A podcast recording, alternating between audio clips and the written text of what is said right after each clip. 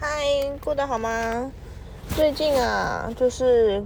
公立呃跟非盈利跟公共托育的那个幼儿园，就是在招生，然后各个县市的那个教育网啊，幼儿教育网都开始有呃新的简章跟招生资讯，还有抽签的时间都纷纷出来，然后想要讲一下关于这个。呃，流程大家应该要怎么去做？因为我觉得好像每一年都还是有蛮多家长是不知道这个讯息，然后时间可能就错过了。OK，那我们就开始吧。呃，首先你要在你呃就读的县市，他们会公告一个时段，然后像桃呃桃园桃园市可能就是四月，然后其他县市可能是五月或甚至三月就会公布简章跟招生时间。那你只要上网登记，或者是去现场报名就可以了。然后以往现场报名的时候啊，大概都会开放呃一天到一天半的时间，是周末的时间。然后网络报名大概会开放呃四到五天是平日的时间。所以这段期间内，只要你有呃凭那个带小孩子的身份证件，就是户口名簿啊，跟呃家长们的证件，就可以去办理。呃，登记抽签，然后抽签，呃，抽签的顺序是这样子的，它简章里会写到，通常都是有优先资格的学生，他们的那个抽签顺序会不一样。比如说，呃，保证录取的学生，优先录取的学生，他可能是具具有呃原住民身份，或者是呃那个。那个配偶有一方是外国人呐，或甚至是可能是三胎以上的呃家长这样子，然后呃一般的顺序通常都是会先有这些是优优先，需要特殊处置的呃学生可能也是呃第一优先，那后面的学生呢，那他可能就是比如说他是呃五岁的。对，五岁的就是大班生优先，然后四岁，然后再来三岁。好，然后呃，抽签的顺序就是说，假设我是四岁，然后你是五岁，那抽签的顺序就是你们先抽，五岁的先抽，抽完还有名额再给四岁的抽，抽完还有名额再给三岁的抽，这个逻辑是这样子的。好，然后第二个就是，呃，如果你这一间录取了，然后你去报道，你不能保留，你不能保留说，啊，我还没有，我不一定要，呃，我不一定要读，我可能还要再等其他间我更喜欢的有没有被取到我，不能，你只能决定要读跟不读。那除非你放弃，你才能继续有另外一间的资，呃，被取的资格。这个我觉得还蛮，这一条我觉得还蛮不错的，因为假设他已经正取了。那但是因为他为了要选择呃其他间他更喜欢的学校的备取，为了要等待备取，那他就会一直占着名额嘛。所以他们是希望在四月二十一号呃就是一个报道日，呃最终的报道日之前，家长们要自己决定你要不要保留备取的资格，还是你要去直接去正取的学校。这个我觉得还不错，呃，但是还蛮多。呃，通常啦，通常是你被取的前面，比如一到五或一到三，几乎都还是有机会进去的。可是这个仅限于非盈利或是呃准公共化的幼儿园。为什么我这样讲呢？因为，因为呢，就是嗯，这样讲好了，就是通常你抽到呃公立幼儿园的话，还蛮少。家长会放弃的啊，第一个就是他们可能会想办法找到呃接送，或者说他们会想办法找到呃暑假寒暑假要去的地方，所以所以应该说你就不用太去想说呃公立就只能争取，然后备一搞不好有机会，但备二备三几乎是没有机会。可是非盈利或是说非盈利幼儿园它是这样，就是。因为他没有寒暑假，所以他已经没有这个困扰了嘛。那会放弃的人就比较通常都是因为地地理环境就是比较远一点，那他可能就会选择放弃。然后今年比较特别的是桃园市，它是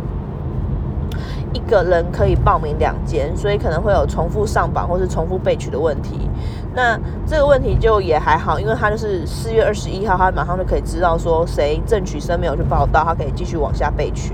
那你备取生一一得知消息，你就要尽快的去报道，不然你就会被取消资格。所以我觉得还蛮快就可以决定，呃，真正的就是被取到哪哪几个学生这样子。然后也是蛮激烈的，我看到比如说他们大概开。二十个名额，可能就会来到三四倍以上的学生去报名，可能就有八十几个去报名，然后其中可能有五到六，呃，其中可能有一一半的名额已经是给优先优先入学的顺序。然后我觉得，如果你想要在呃幼幼班或者是小班，就是两岁跟三岁就进到公公立学校或是非盈利学校的话，我真真心觉得很困难，就是那个。几率很低啊，可能是呃五趴到十趴的几率，就还蛮窄的窄门。那但是如果进去的话，可以对对于会蛮省下蛮多的保姆费用跟那个那个私立托育的费用，我觉得还不错。就是政府现在名额是真的有越来越多，以前好像是。以前好像是可能是一百个抽个五个十个这样子，然后现在的几率是有点慢慢爬升，越来越高。他们开放的名额也越来越多，这是政府蛮大的那个一大利多。好，然后再讲讲我自己的小孩，就是当初我们是先在网络上听到有这个消息以后，我们就跑去呃听说明会，然后听了以后发现，哎，中奖率。感觉似乎还蛮高的，因为他大概，呃，第一届他收第一届他收了两百零五个学生，然后其中大概有，呃，其中呃大概有一些保留生吧，然后，然后呃，总共他录取一百多一百零五个学生，那这一百零五个学生，呃，大概有两百多个去抽签，然后，所以我们哦哦，我再重讲一次，就是他总共录取一百。一百零几名的学生，然后不包含优先入学的，大概一百零几个。那这一百零几个学生，大概有两百多个人去报名，所以录取率大概百分之五十，所以他算是蛮几率蛮高的。而且他在公布榜单以后，他被取到后蛮后面的，就是蛮多人被取的。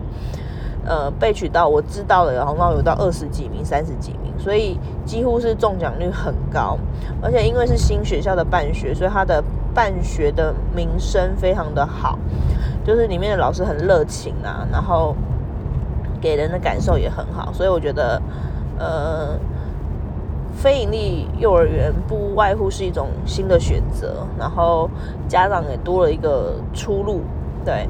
嗯，他们现在都有就是课后延长托育的计划，所以几乎最晚最晚可以六点半，然后甚至七点前接。接送就好了，